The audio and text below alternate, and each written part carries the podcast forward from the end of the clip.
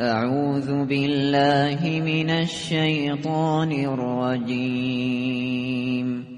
بسم الله الرحمن الرحیم اقرأ باسم ربك الذي خلق. به نام خداوند بخشنده بخشایشگر.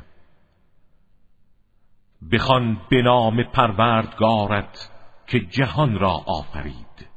خلق الانسان من علق. همان کس که انسان را از خون بسته ای خلق کرد. اقرأ و ربک الاکرم بخوان که پروردگارت از همه بزرگوارتر است. الذي علم بالقلم. همان کسی که به وسیله قلم تعلیم نمود. علم الانسان ما لم يعلم. و به انسان آنچه را نمی‌دانست یاد داد.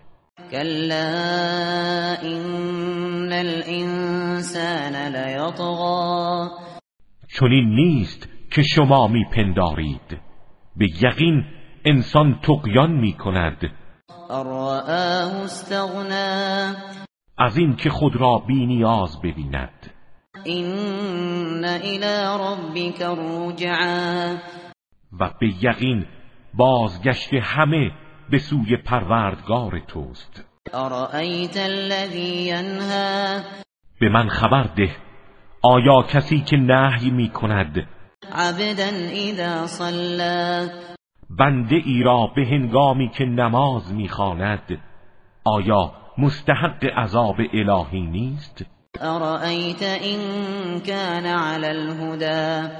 به من خبر ده اگر این بنده به راه هدایت باشد او امر یا مردم را به تقوا فرمان دهد آیا نهی کردن او سزاوار است؟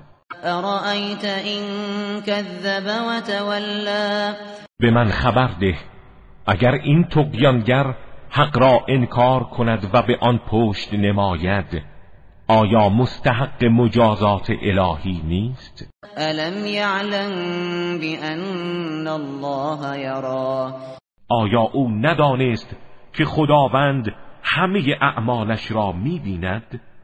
كلا لئن لم ينته لنسفعا بالناصیه چنان نیست که او خیال می کند اگر دست از کار خود بر ندارد ناسیه اش موی پیش سرش را گرفته و به سوی عذاب می کشانیم ناصیت کاذبت خاطئه همان ناسیه دروغگوی خطاکار را.